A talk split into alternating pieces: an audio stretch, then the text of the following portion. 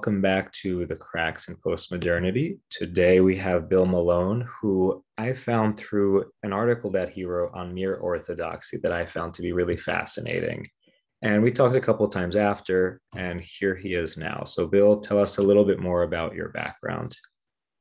Yeah, um, glad to be able to talk with you. Um, so uh, I live in Philadelphia. Uh, I'm a teacher, and uh, I've been in Philly for about 15 years uh, since I graduated college. Um, and I've got wife and a couple kids. Um, I enjoy gardening and uh, writing and reading and all that stuff.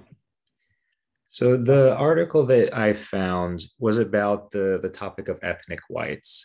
So this category that now is kind of out of function, I guess you can say, but basically referring to white Europeans who, I guess, generally immigrated from the South or from Eastern Europe, basically those who aren't Anglos. And you know what what happened to this category? Why is it not being used anymore? Where has it gone? So just to start things off, can you, Bill, can you summarize a little bit of like what your thesis was in the article and just your take on the whole concept of ethnic whites? Sure. Uh, so I think the the burden that I've felt for a long time, um, that I've been trying to get my my mind around it is is uh, like what are white people supposed to understand about themselves? Um, how are they supposed to to know themselves? Um, there there's a lot of times where I've I've tried to have conversations about race with people who uh, they they get very upset or agitated or defensive or deflective, and so was, there's there's this awareness I think in Christianity that we need to know who we are, we need to understand who we are in Christ, and then, but then that that doesn't often translate for white people into other areas, and uh, and I think that's just sort of been a burden for me for a long time, and uh, and trying to understand like how how should white people understand themselves? How should they know themselves? Um, and a lot of it really comes back to our understanding of uh, of ethnicity and who we are, where we come from, the people we come from, the ancestry that we come from. Um, and when you look at the history, the reality is is that a lot of white people when they emigrated, uh, people from Europe, when they came to America, they, they gave up their ethnic identity uh, or their national identity. They gave up their language. Um, they gave up their culture so that they could assimilate and become white. And, uh, and that's become actually a problem for white people now. Uh, so that, that's kind of, that's, that's what I was trying to, to feel out in the article. Um, and uh, a lot of the article I started off like kind of understand trying to understand like how white people have been drawn to black identity and why that would be.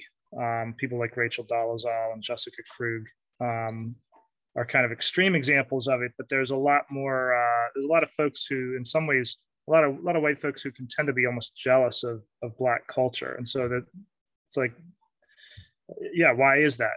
Why do we do that? And I think the, the answer really is is that our ancestors gave up their their culture. They gave up their their real background and their heritage when they came here, and um, that's caused a lot of problems. That's caused us to uh, forget who we are in a lot of ways. Yeah, and it's interesting because what you're saying makes me think about there's an essay I think James Baldwin wrote called Nothing Personal. I think it was back in like late 60s but basically, he was saying that the whole category of whiteness is predicated upon leaving behind your ethnic identity, your roots, so that you can be considered, you know, superior to people of color. Um, so we yeah. see how this process of assimilation exacerbates racism.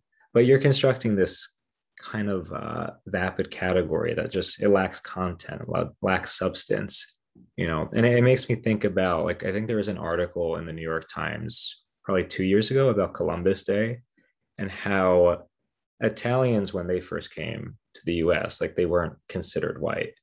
Um, but it wasn't until Columbus Day was established as a national holiday that they were allowed to identify as white. And I see just within my own kind of community how a lot of Italians are racist because they're so desperate to distinguish themselves from people of color. Like we aren't them, we are white, you know? Yeah. So, but now that we're talking about a little bit of our own backgrounds, tell tell me a little bit about, you know, your family's ethnic identity and how, you know, you've come to terms with that. Yeah. Uh, there's there's a lot of different pieces to it. Uh, the the part of my ethnic background that stands out the most to me is uh, the Pennsylvania Dutch background. Mm-hmm. So my mom's side of the family, um, a lot of Brethren and Mennonite, uh, the Plain people. You know, the most people know of the Amish, but there's you got Mennonites and Brethren who were who were kind of considered Plain people. They were coming from from Germany in the 1700s and uh, became farmers uh, in Lancaster County, but then in other areas. So um, that's the that's what's that's what's most predominant in in my mind. Now on my dad's side, it's a kind of a it's a it's a mix. My dad's side has some English, some Scottish, and Irish. Um, and then the the surprise for us was that there's also a, a Jewish ancestor mm-hmm. um, on my dad's side and I don't feel I don't feel connected to any of that because that that side of my family was kind of didn't really hold on to their identity the way that the Pennsylvania Dutch did. Um, so even though my mom's side of the family wouldn't identify really as Pennsylvania Dutch anymore, no, nobody identifies as, as Mennonite. Uh, my grandmother had had been Mennonite and gave it up at one point. Um, you know, we, we we wouldn't identify that way anymore necessarily, but a lot of that culture uh, continued to you know for for yeah for my mom's side of the family. So um yeah there's there's a lot of uh there's there's there's things there that i had to do some digging and some learning on. Mm-hmm. and um you know coming to terms with it is is is is still kind of an ongoing process. Um but you know some of the ways that we've we've come to terms with it is, is for me is uh it was helpful to get a D. My sister got a DNA test. That's how we found out about the Jewish ancestor.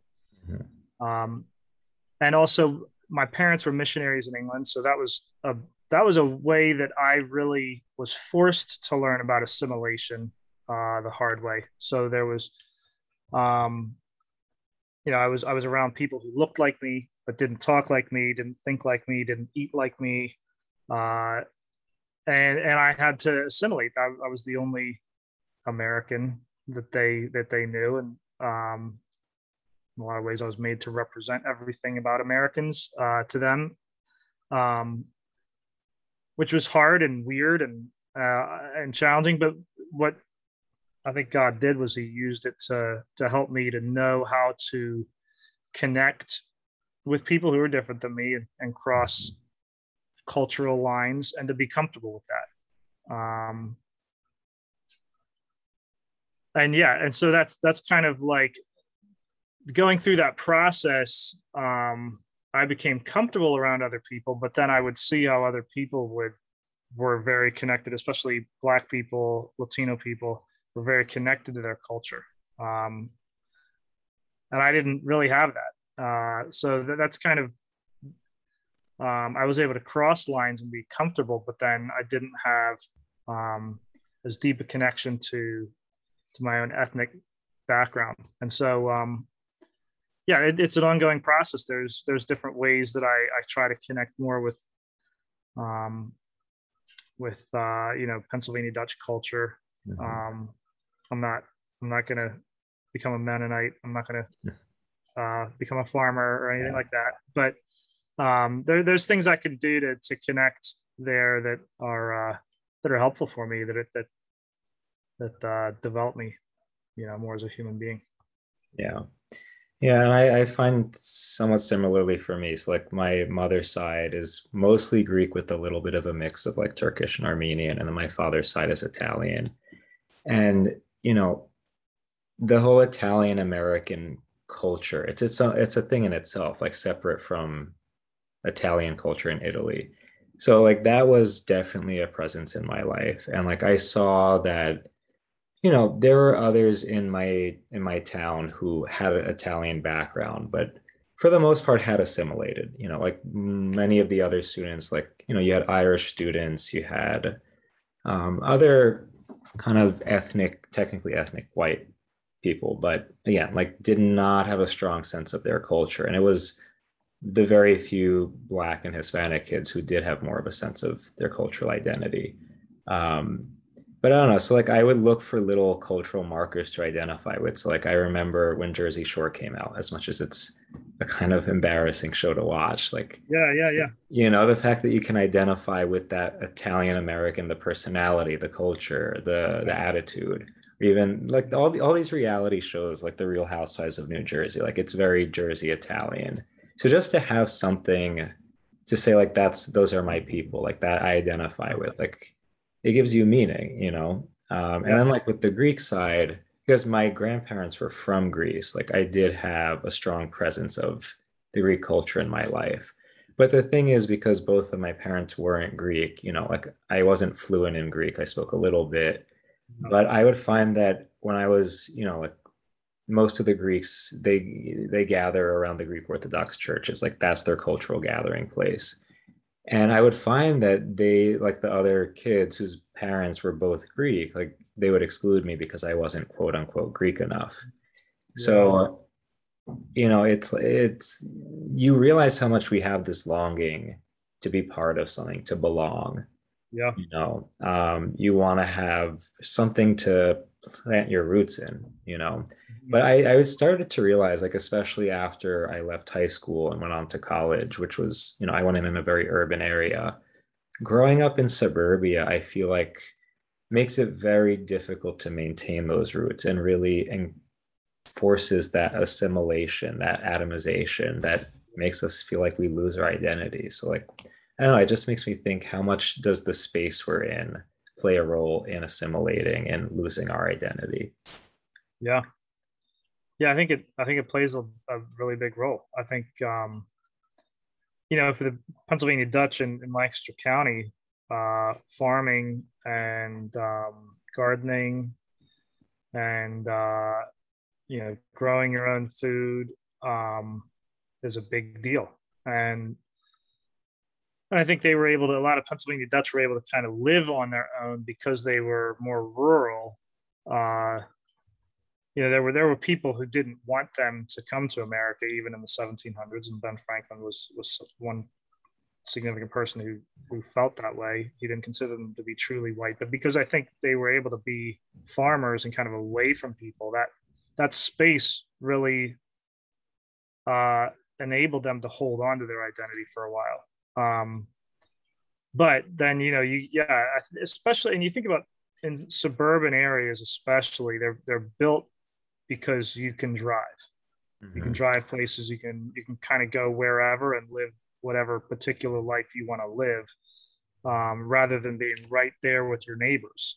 Um, and so I think there, in some ways, I would look at the the Pennsylvania Dutch in some ways have, have, assimilated more in the last like 70 years with with cars becoming so ubiquitous. I think there, there's been a lot more assimilation in the last 70 years among Pennsylvania Dutch people.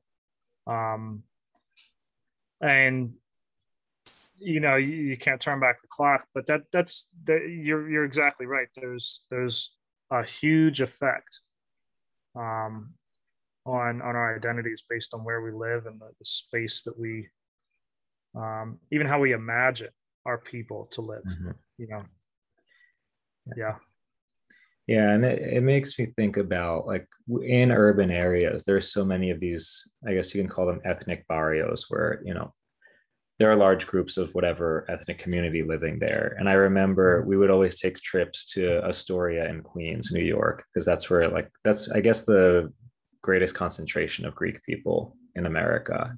And, you know, everywhere you go, like, there are Greek restaurants, Greek stores, there's writing on in Greek everywhere, you know. And it just, eh, I was always jealous of the people who lived there because yeah. like they're immersed in the culture. There's such a sense of being part of something. Yeah. Um, and it's like it gives life a kind of flavor in it. It's something exciting, you know. And after undergrad, um, eventually I moved into an ethnic barrio in Jersey, which was predominantly Portuguese, but also had like heavy Brazilian, Central American community. Mm-hmm. Um, but it was that same sense of like there's a flavor here, there's a cohesiveness, there's a pride in yeah. like in the fact that this is who we are and like this is our space. And yeah, I think it can breed issues sometimes as well because it can be exclusionary, you know, like if you're not one of them, then are you going to be treated the same? But still, there's it just it gives you a sense of meaning and purpose being in that yeah. kind of environment.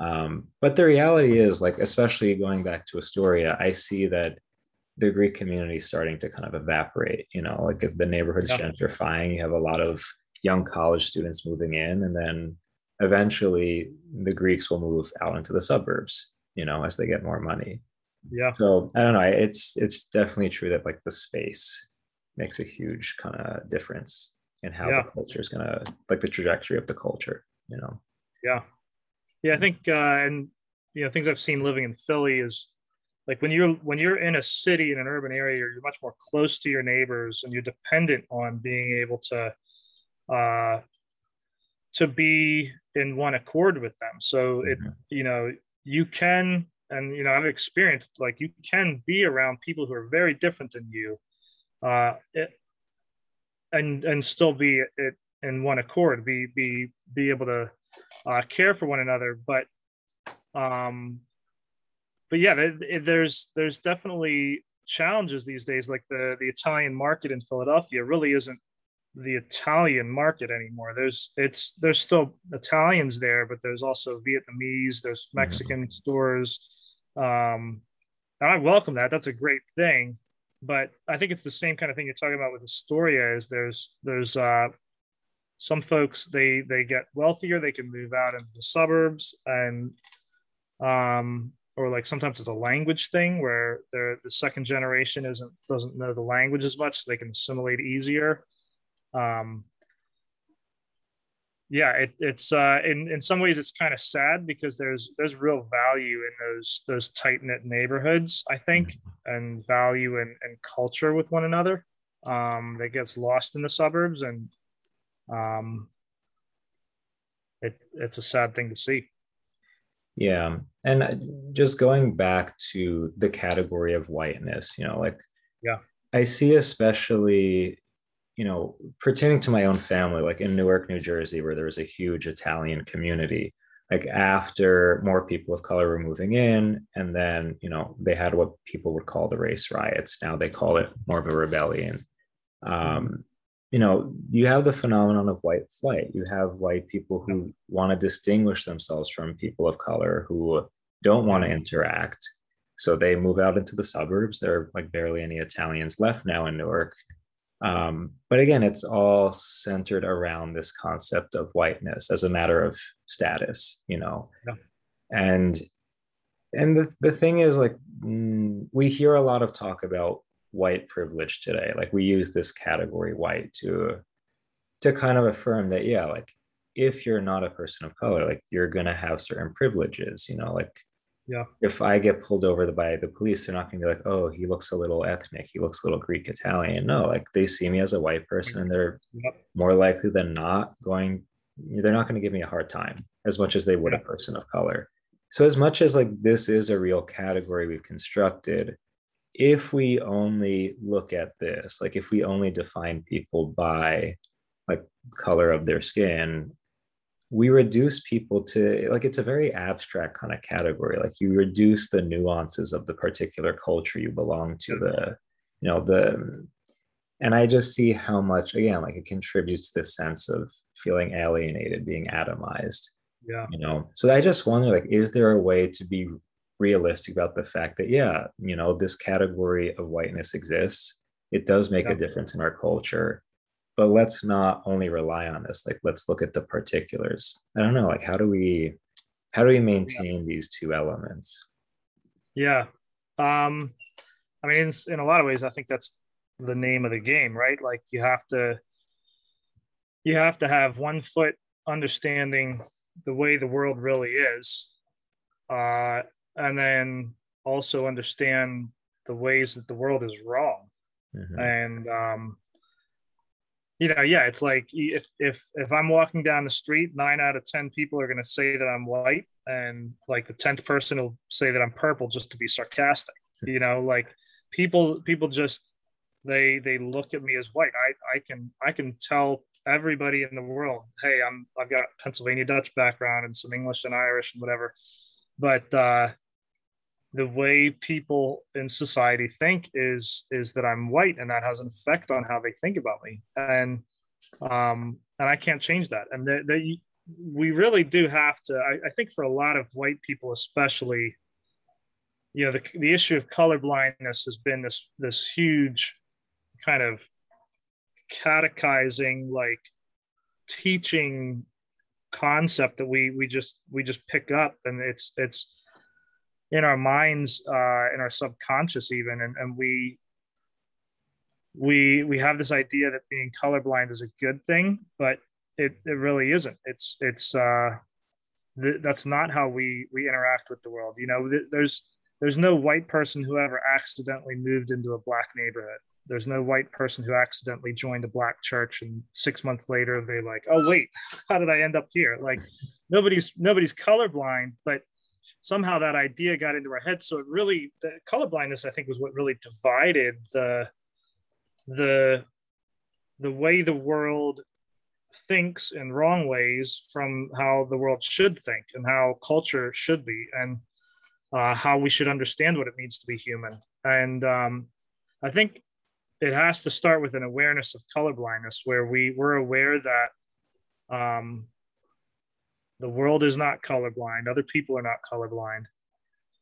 But uh, and and that's and that that colorblindness in many ways is pushed for the sake of, of white supremacy, for the sake of, of making white people more comfortable and, and uh, have easier access to money and whatever. And um, so yeah, being able to have like a, a really strong, hard-eyed look at justice and the way the world is unjust, um, but then also having a, a, hope and a vision for what we can do to, to be better and, and, and that that involves identity, that that's, uh, we, we can know who we truly are.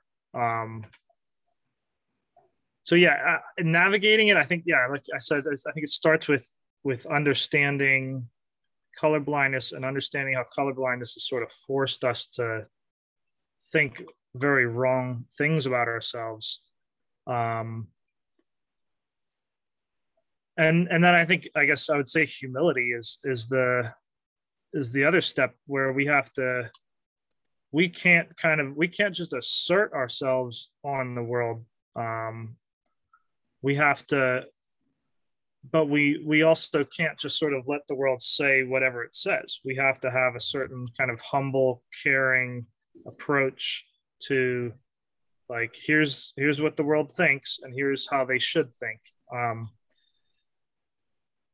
uh, yeah and, it, and it's hard to keep out of the abstract. Like I'm, I'm talking right now and it's like it's all getting very like abstract and philosophical and it's like you, you know you want to be able to talk about real human beings and the real uh spaces that we live in and it, it's hard to not be abstract but um yeah, I guess that's uh, there's a, a few things uh, that that I would say for yeah overcoming that a little bit. Mm-hmm. Um, yeah, and then yeah, I guess the other thing is like what we talked about is really to, to start to connect to our our real culture, mm-hmm. um, know who we are. Um, yeah.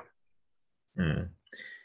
The thing that concerns me though is that like the kind of discourse we use to talk about identity today like it really does rely on these categories that i think are like very abstract and not yeah yeah. not rooted in like the particular in real life experiences. Right. And i think at least like when i think about the education system at least higher education like so much of it is shaped by this like very post-structuralist kind of mentality about the person and it really doesn't allow that space for again for the particular for also for categories having to do with like with meaning with metaphysics with you know like it's very much this kind of positivistic pragmatic right. view of right. life and reality and i wonder just is it possible within that kind of structure to rehabilitate the sense of cultural identity um, right. and also like moral categories spiritual categories you know like i i personally find that to be challenging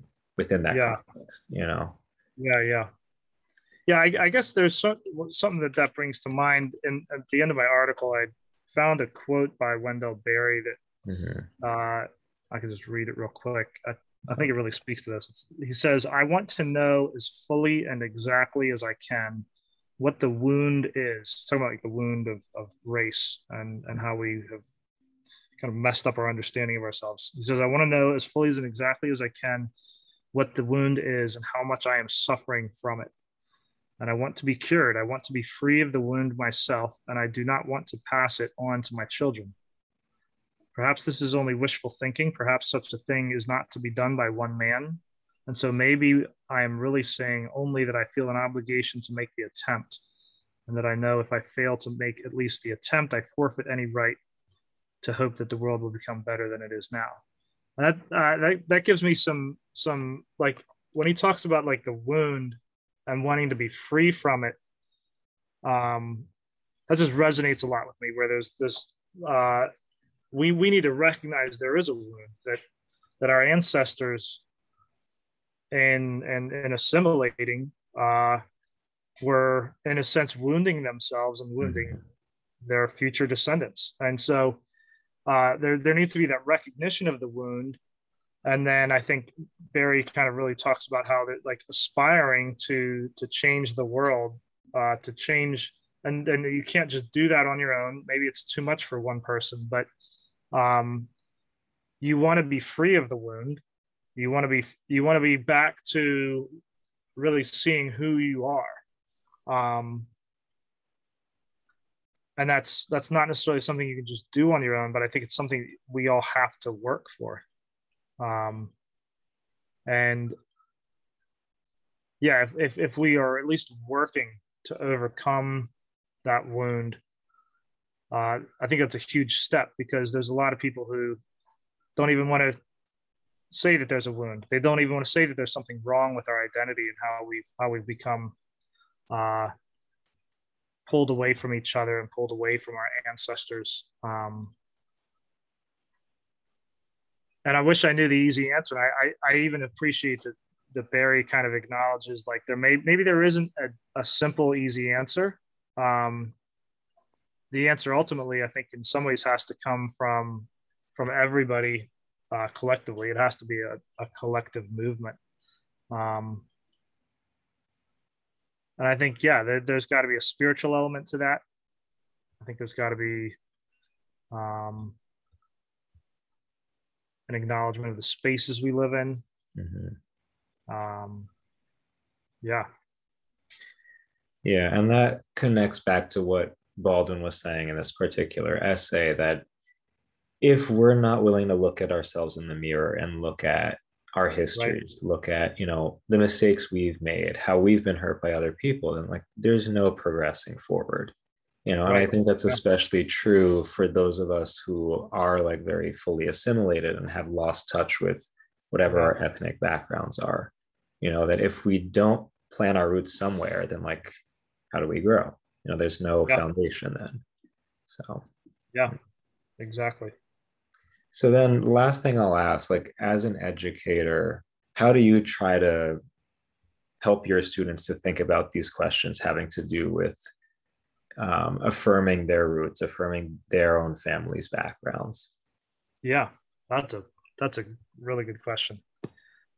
Uh, so my students are probably about half of my students are African American, half of them are Latino, mm-hmm. I do have a number of of Asian and Haitian students. Um, my school is is in a very very very diverse neighborhood, um, and I think it's uh, you know so many of them have grown up and they've they've had white teachers, um, and so I, I want to acknowledge. I want to. I always try to start off the school year acknowledging that uh, that everybody has a hard time um, and that I give them kind of space to that I'm going to be a teacher who cares about who they are. Um, and I try to communicate that in different ways. I, I memorize their names on the first day.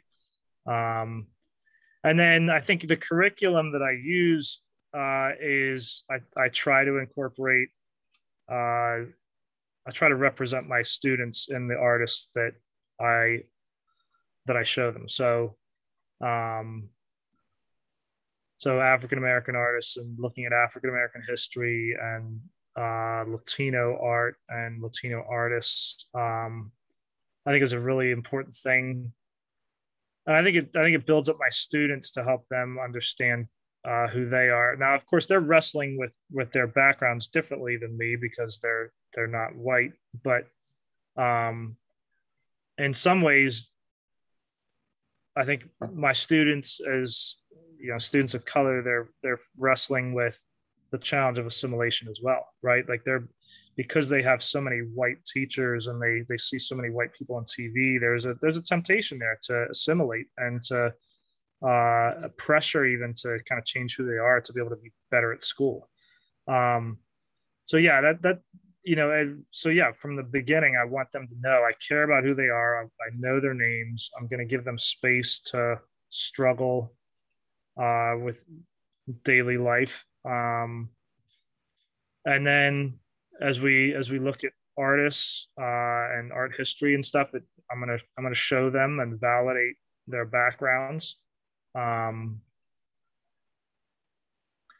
and in some ways there's I, I i don't even always feel like that's enough but uh i think it's a start you know mm-hmm. um, yeah and it, it's and it's an encouragement to all of us to really broaden the categories that we use first to conceive of ourselves but also you know the way we look at others the way we engage with yeah. others not just to reduce them to these kind of simplistic categories you know okay.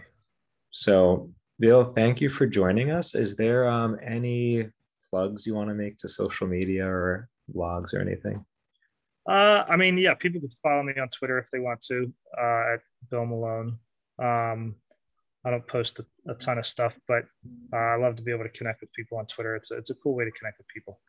Um, yeah, there's a lot of bad stuff on Twitter, but there's a lot of good also stuff too. So it's uh, I I appreciate the good things about Twitter and and try to minimize the bad. So yeah, it, it's cool to, to, connect with people there. So that would be one way that, that people could connect with me.